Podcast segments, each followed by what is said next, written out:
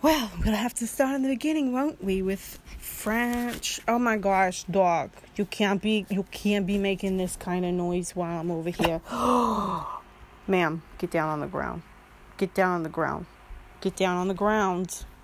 Okay, you're just gonna sit there. Fine. First, we have to start with the French Revolution. That much is clear to me now once I look through my stuff. So, the French. Wait, did I say revolution?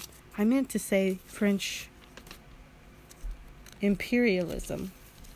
Yeah, France owned some ish too. They were colonizing all up and down. And not that much really. Everybody wanted to imperialize back in the day. Back in the 1900s, they were everybody had a piece of something. But before that, back in the 1800s, that was pe- when people were really getting into it. Mid 1800s, if you didn't have you a slice of a place somewhere far off, somewhere close by, some kind of something, then you weren't a superpower. That's why America scrambled for it because we didn't get it. We were uh, below, behind the curve. So, post World War II, we were like, dadgummit, France, you did a real crap job, didn't you? I mean, you hardly stood two seconds against Hitler. And you know, you know, you you don't get to keep your colonies if you can't stand two seconds against Hitler. So we're going to commandeer that for you. Yeah, we're going to take that off your hands, and that's going to be, um, America's going to take care of that. And America, with its great liberty set, yeah, we'll watch over it for you, but eventually we intend to make this country free and independent. Well, France was a little peeved they were like, "Frick you, America! Why you freaking doing this? We did we we tried our best." And we were like, "Sorry, France, you're the worst. We hate you, Frenchies. Quit trying to copy us. You're no cool. You're not cool at all, man. I mean, just seriously, you lost out. Let Hitler in. I mean, you just lay it down for him like a dog. Y'all deserve nothing." We also, you know, we were kind of feeling the colonialism bug a little. We were like, Russia's looking a little scary. Japan was scary.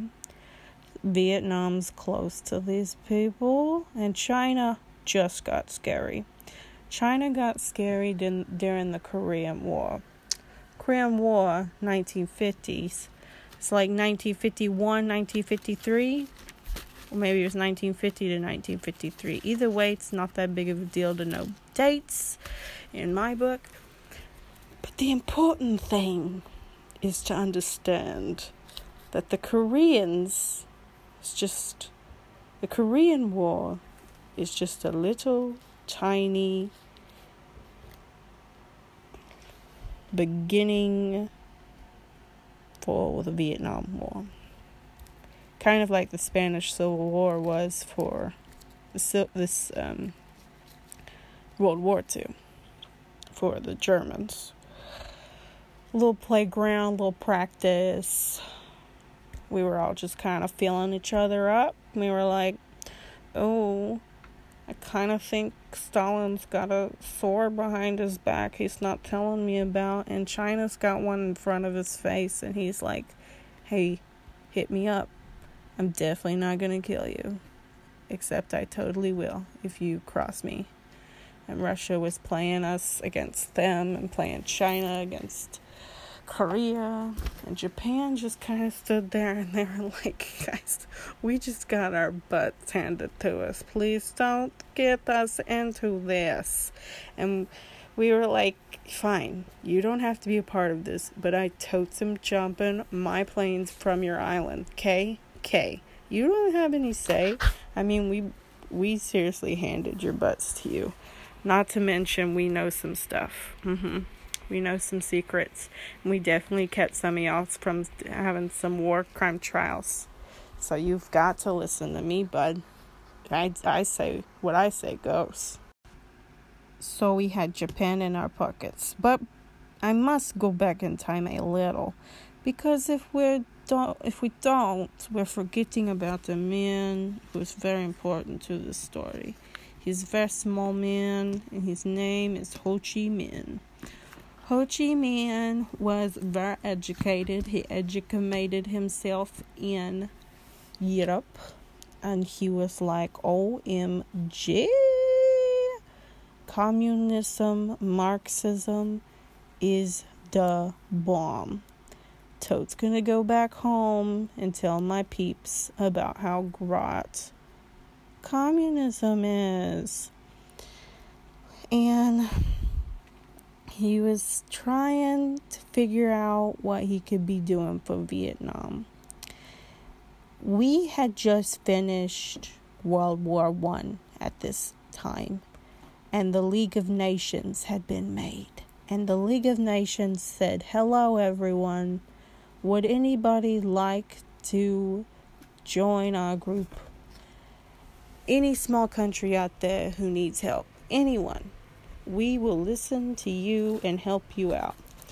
Ho Chi Minh heard them and was like, "Oh my gosh, I'm gonna be like a delegate for Vietnam. I'm totes gonna go talk to them because France is all up in our business, and that's wicked terrible. And I freaking hate the French for being all jerks and colonizing us. Yeah, I said colonizing. And he goes up, he's like, Hello, who can I speak to? Ring, ring, ring the bell. And they look at him and they say i don't know you. Please go home. And so he he was not allowed to talk to anyone. He sent letters. None were opened. He's basically completely ignored most likely because he was too small to matter. And let's be honest france definitely had one up on him he was france was much much much sadness right now in France. France needed all it all, all it could get right now. It's kind of like that girl you know who boyfriend just left her and her dog died like on the same day. That's what France was. France had gone through a crap ton during World War One. They were not they were not doing okay. They were having I mean they were real messed up their their land was just it was gross. It was a gross time. World War One was gross. So Ho Chi Minh's like, well, frick all y'all, I'm going home. And so he goes home and he's like, listen, no one's gonna freaking help us. I'm gonna call the United States. Ring, ring, ring. He didn't call them. He's he did something though. Mail a letter. I'm guessing telegram. No, I did that. I don't think a telegram, but I'm thinking a letter. He was like, "Hello, America. Hello. I would definitely like some help. There's these Russians breathing down my neck. The Chinese are getting real antsy, and I would just like you to know that we could use your help. If you want to come over here and help us out." Definitely will help you out and we'll we'll just be like friends. Well, this was pre World War II and we just ignored him also. We were like, who cares, Ho Chi Minh? Shut up, be quiet. Ho Chi Minh went home. Uh, whenever he went home, he was so well received. People just loved him they were like, this granddaddy looking guy is just the bomb. He's so serene, and I wish he was my grandpa. He's all of our grandpas. Let's all just say he's our grandpa. And so everybody was like, yeah, I'm cool with that. And so to bring his nation together, he kind of got on the communist kind of um, side of things, but his main thing was nationalism. And clearly today we think nationalism, we think, hey, quit eating my nutter butter. Please? clearly, when we think of nationalism, we start thinking about the Nazis and how that's not cool. But when you have a colony, I mean, when you're being colonized, nationalism is pretty cool. Pretty cool thing to have going on up in your house, in your town, in your neighborhood. Please, sir, remove yourself from my lap. You are puncturing me with your tiny feet in my thighs. Thank you. Quit. So, USSR is like, hey, to Ho Chi Minh, and Ho Chi Minh's like, hey, what up, what up, what up? And they become friends. He goes and he learns about communism there. I said it was in Europe, but I think he just had other education in Europe anyway. That doesn't really matter. What matters is his relationship with the USSR. USSR really got, you know, solidified then World War II happened, and Ho Chi Minh becomes legit leader, and then he's all like, "Let's make North Vietnam independent from South Vietnam because frick you, France." And um, he declared he made his declaration of independence similar to the American one and he was like, Hello, United States, look at me. I'm trying to be like you. I freaking love you guys. And we were like, Huh? You're too small. I hate small country. I want big country. I want to be awesome like Great Britain, which I don't know why we try to do that. We're so much cooler than them anyway. But anyway, we were like, Ho Chi Minh, I can't see you. You're too far away. So Ho Chi Minh was like, Y'all just missing out. We could have been friends. So then Korea happens and China becomes red and Mao Zedong takes over following their civil war. So we've got red China, red USSR, red North Korea, and we're like crap crap, crappity. This is exactly what we didn't want to happen. Cause we could we couldn't win back Korea. We couldn't unify Korea. And reason being, basically, is that we were not willing to make, you know, a huge fight. We wanted everybody to just calm down World War II had not been fun for anyone, and we were just like, guys, let's just kind of cool it, okay? So, no one was willing to do enough to completely win, so we just that's why there's the demarcation line there now, and why they've got so many problems. I'm not saying it probably wouldn't have happened without intervention, but who knows? Most likely wouldn't have been as messed it up today without US and USSR and Chinese intervention. China came in with a few million troops and was like, What up? We're here.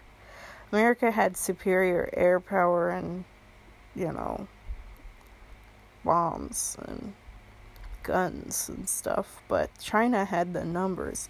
If they wanted to, they could have run us out. And they tried, but they something happened. It,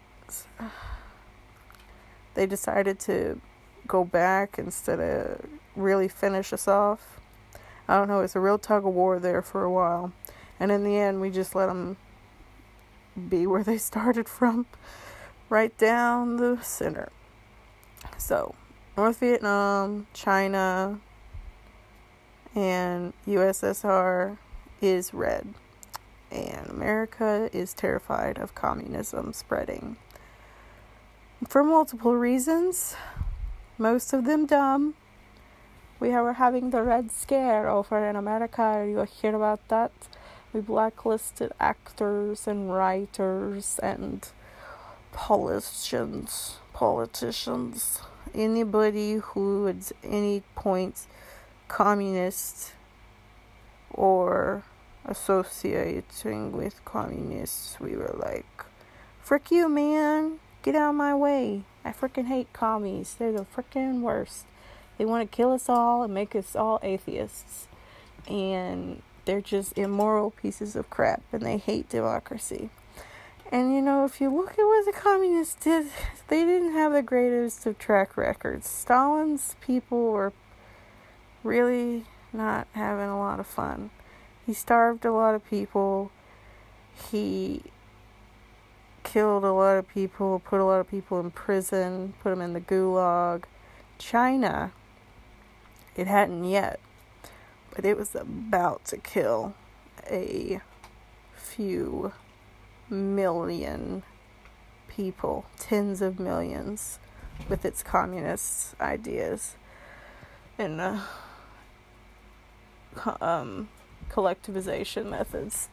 It's just really not that fun, you know, when you think about it. It's like, please, can we not do this? You're gonna starve us. That's not fun. I don't like to starve. So we were like, please don't let it spread. So you cannot say America had nothing to fear. It was scary. Stalin had bomb, he says. Or at least he working on bomb. Later on he has bomb. And he says, Look, I have bomb. Even though America dropped bomb twice. Stalin is still testing us. Because he knows we won't do anything and he was like, boom, boom, I got bomb. What you gonna do? And we were like, nothing. We're gonna go over here, though. We're gonna step over here in Korea and then later Vietnam. We're just gonna, like, we're just gonna watch you. Okay? Please don't use that on us. It was all a bunch of tiptoeing around and swinging penises. Swinging penises is what I always say. That's what they were all doing. They were like, my penis is huge. And Stalin was like, Yeah, I can't even see it from here. Because he was all the way in Russia. Anyway, France was really. We're going to skip forward. Korea's over, okay? Korean War is over. America has gone back home. We are like, let's kind of figure this out though. Clearly, we didn't do that great of a job in Korea. So we need to keep an eye on these people. How about Vietnam, which is where we think they're next going because Ho Chi Minh has declared independence and he's communist. And even though we wouldn't help him for reasons unknown, for reasons that are dumb, I'm sure they were known, but we were like, we're not going to help you. You've declared yourself against France, and France is my buddy, probably is what we said. And you're communist, and that is a definite no no. So America was like, South Vietnam. What up, what up, what up? We friends. Also, France, you need to get your butt out of here. And France was like, no, it's fine. I want to stay. And we were like, France, you're stupid. Get out of there. And France was like, oh, please, let me stay. So they kind of fought some of the northern Vietnamese, and they were terrible. Just awful so many times it was right in front of our face how terrible we would be against the Vietnamese soldiers. France were humiliated by them. I don't understand how we thought, well, I can't understand considering their record with Hitler and our record with Hitler, we did quite better than France. But still, if French troops can't beat what we considered like savages, because we were incredibly racist towards the Vietnamese, that shouldn't come as a shock. We thought that they knew hardly anything about anything, especially nothing about military workings, but here they were, defeating the French. So France was like, oh, goodbye, everyone. I don't know if they have a, a British accent, but here, let me try to do my French one. Oh, no, I'm from France and I need to go home. I'm putting my tail between my legs. That was a terrible British French accent. Forget everything. So we were like, um, hello, sir. Ngo Dinh Diem. This is a man.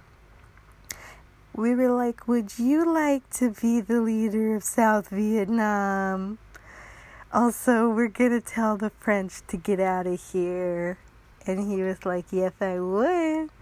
He was a Catholic. We were like, Swag, you're, and uh, because you know, we say, if you are Christian, we're friends.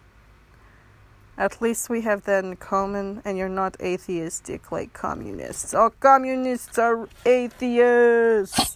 Oh my gosh, ma'am. Please step away from me with your gross throatiness.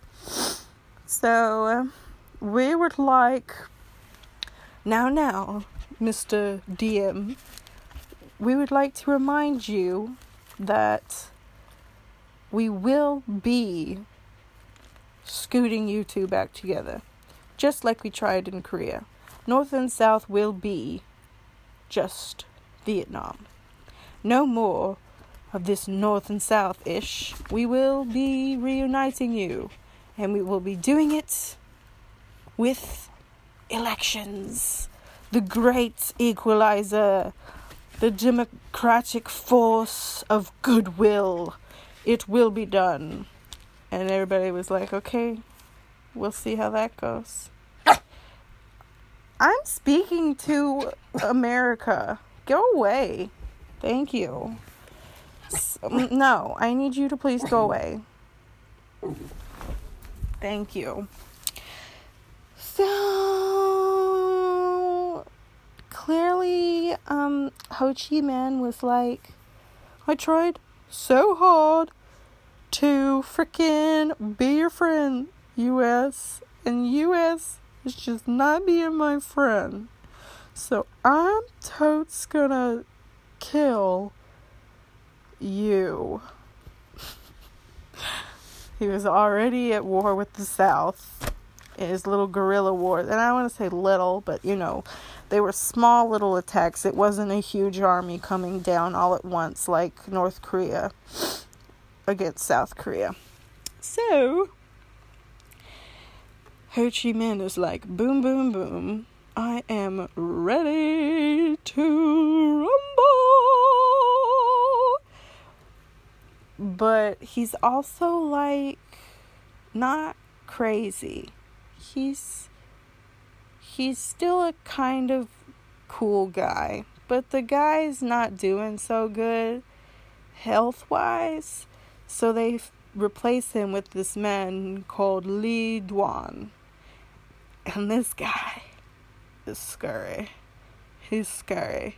You should be scared of him. Because he is real boom boom pow. So, we're like, well, this is full on, isn't it? So, JFK in 1961 he sends some helicopters and Green Berets to South Vietnam. In 1965 is when the movie Green Beret Berets comes out with John Wayne. John Wayne. Yeah. Totes a politic movie. Totes. Totes my goats. So really, um, we're not fighting yet America is not technically in any war. We have not declared any war against anyone. We're just here to teach these savages, not my set, not my words, the government and the American people's idea of the South Vietnamese or just Vietnamese in general was that they were uneducated and that they needed to be taught how to fight the North.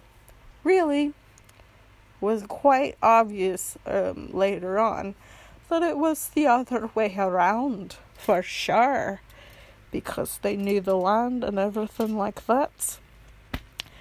In 1962, we start doing this wonderful little move called Agent Orange, where we start doing like herbicides all over South Vietnam. And it's like, why are we doing that in South Vietnam? Aren't we their friends? So Diem is kind of like, please stop. I don't like you, America. We would like to do this by ourselves. Well, we couldn't step back. We couldn't do it. We were like, these guys can't do this on their own because we know the North is about to get some reinforcements from the USSR. They're totes back by them. And if we leave, this place crumbles just like North Korea and South Korea. But luckily, we were there so that the whole thing didn't go red. But Diem is really not happy with us. He's also a bit of a jerk. And when I say a bit of a jerk, I mean that he really didn't like Buddhists and he was just rude. And he was just like not letting them do what they wanted, just let he wasn't letting them live their lives. They were like, "Please let us live our lives." And he was like not letting me. He was like, "No, I will not let you."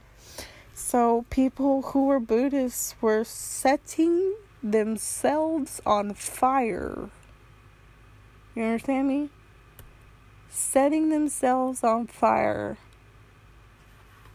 to have him recognize in America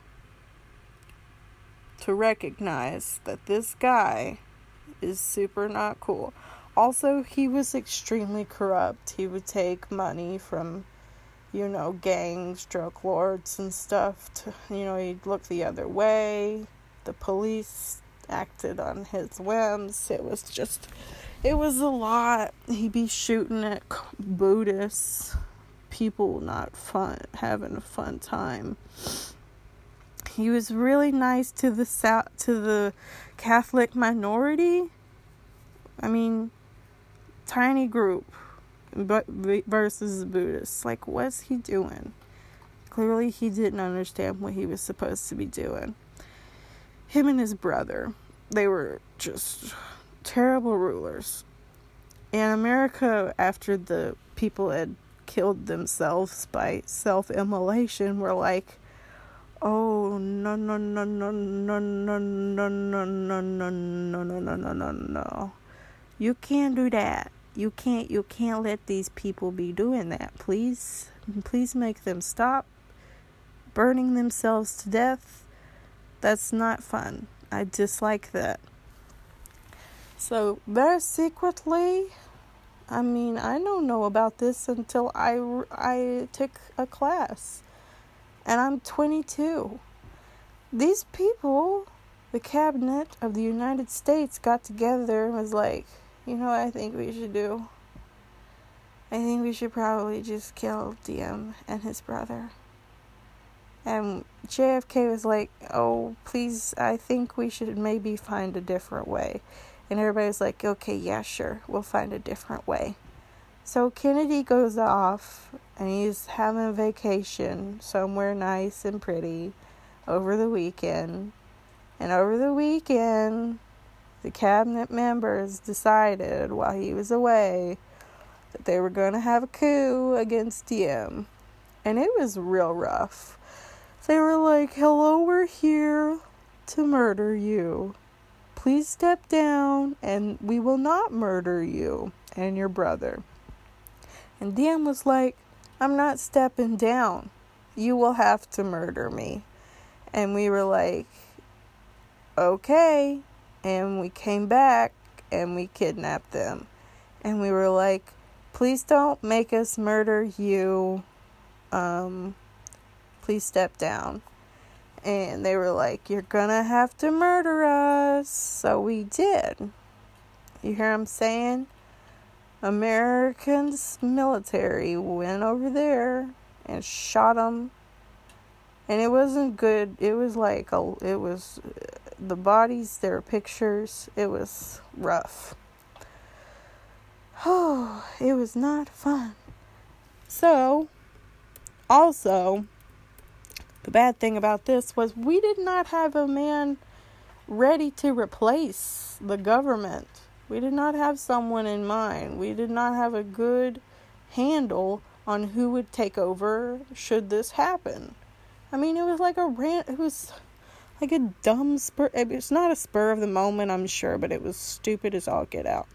And then, like less than a week later, President Kennedy is killed. So LBJ is like, hey, hey, hey, I'm ready to party.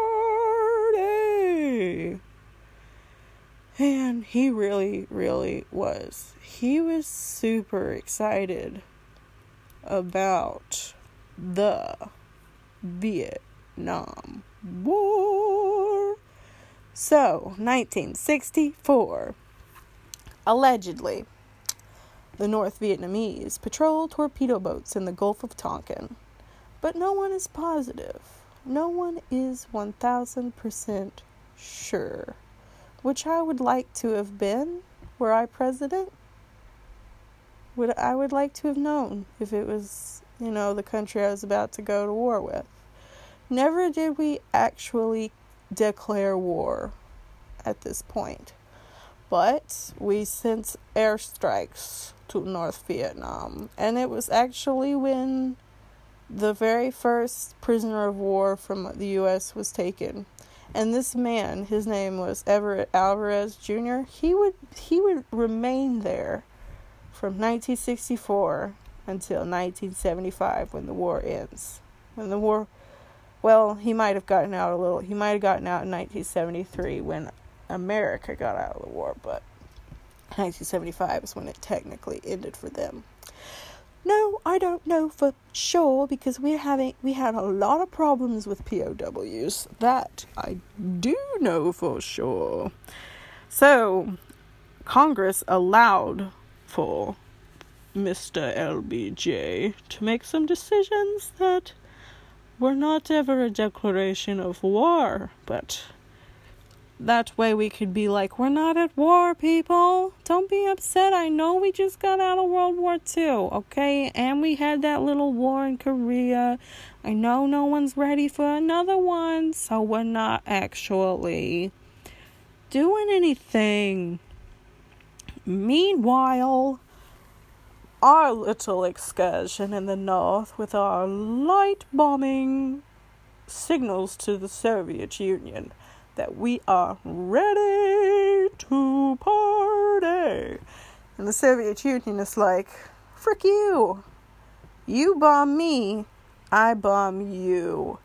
And clearly, what I'm saying is, I'm going to bomb the people that you're backing, like you bomb the people I'm backing. And we're never actually going to hit our own people because our own people are too important to hit.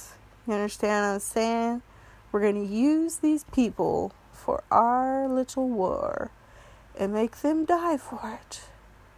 Pretty much like in every single war that has ever existed. The big mans go off, and the little ones they control fight to the death. So, China's also up there. They're like, we're at it. We're helping out. I told y'all, we didn't want to quit fighting. We would like to kill America. We would really like to show our strength. We're all about this. So then we're like, America's like, we're gonna bomb the absolute crap out of the North. And we do. It's a three year campaign of sustained bombings in North Vietnam, and it's outrageous. It's something like the amount of bombs that we dropped in maybe like a year or so. I can't remember the exact numbers, but it was like the numbers of the entire bombings of World War II. It was an insane amount. Now, don't quote me on that. Don't quote me on anything, really. Well, you can quote me on some things, but that's how it went and we just kept going boom boom boom and they their people kept dying i mean for every bomb we dropped i'm sure a city was devastated and then the, well towns it wasn't exactly cities all over the place in north vietnam but there were surely people and their people were not doing so hot But imagine this. Imagine the fervor of the American Revolutionary War. Imagine you're fighting for your freedom to live in a land by yourself, to rule yourself, to govern yourself. What kind of fire you would want to fight with if that was how you were looking at things. And that is precisely how the North saw America and South Vietnam. Saw us as colonizers trying to take their freedoms, which we kind of were. But I'm not here to judge, I'm just telling you what's up. Then, unfortunately, LBJ called for 50,000 ground troops. First time we're going to put some ground troops is in 1965. And he's increasing the draft to 35,000 every month. Now, I should m- make a mention of this. LBJ had himself recorded a lot. Nixon, after him, had himself recorded a lot. JFK had himself recorded some, and all three declared privately that this war would not be won. Each one of them. Each knew before they sent troops, when they sent troops, that this war would not win. They could not win it, no matter what. They would probably have had to have dropped the bomb, which they considered multiple times, sadly. So, on we go with a. Excuse me, am I speaking? Mm hmm. Am I? Please stop. Please stop.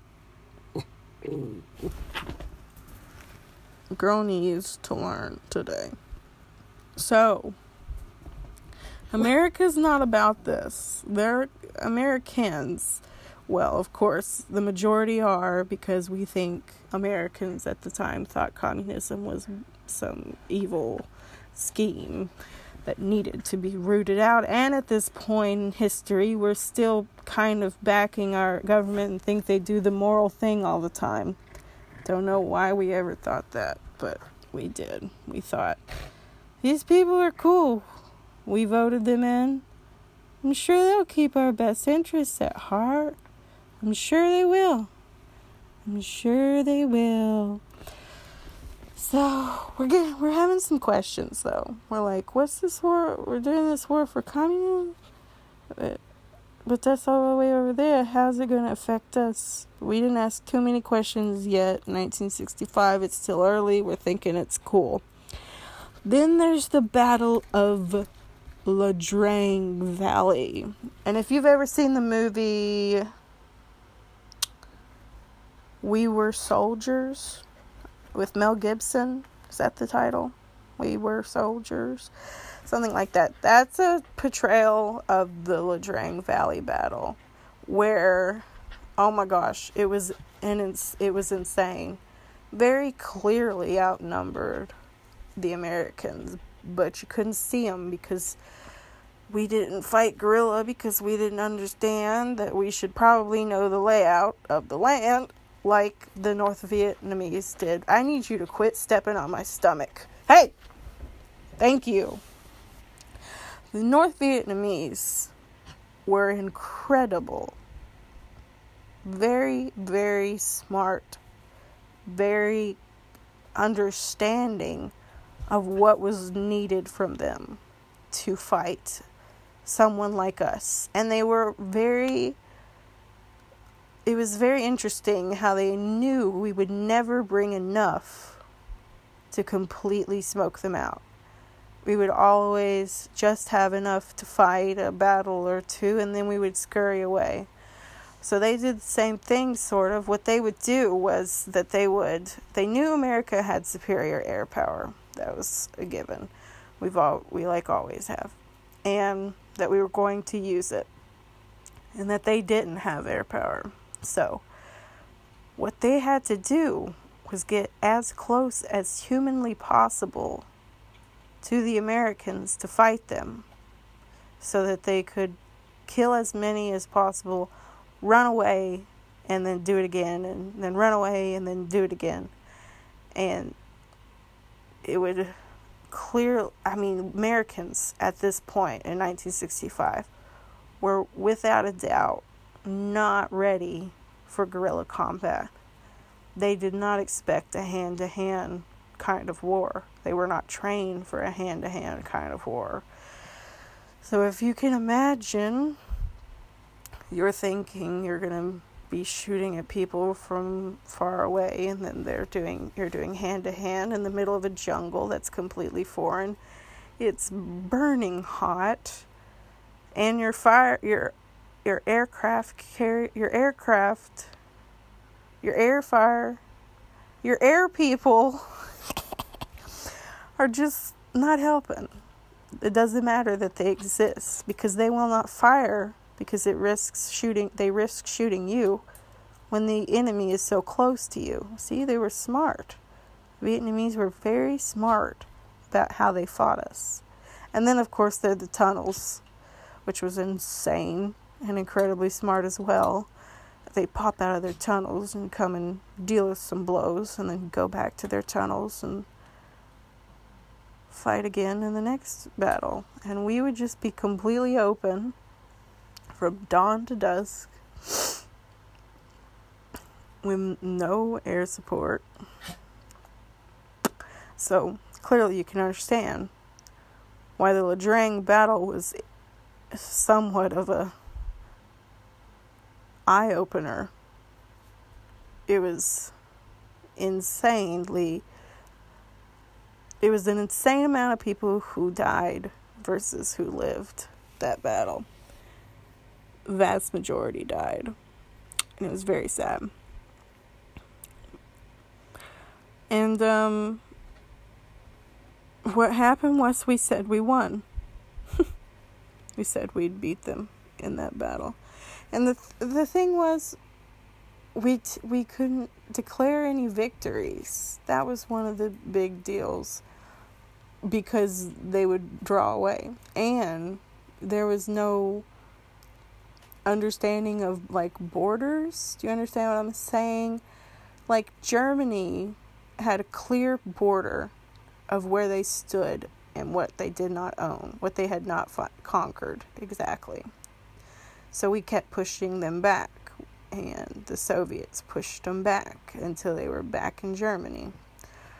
But with the South Vietnamese and the North Vietnamese, the North did not want to take down and keep going and reclaim the South.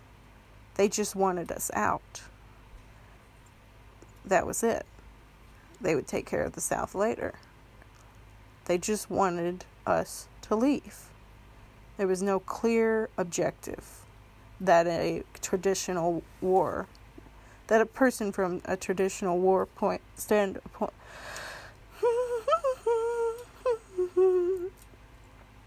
that somebody from a traditional point of view would understand.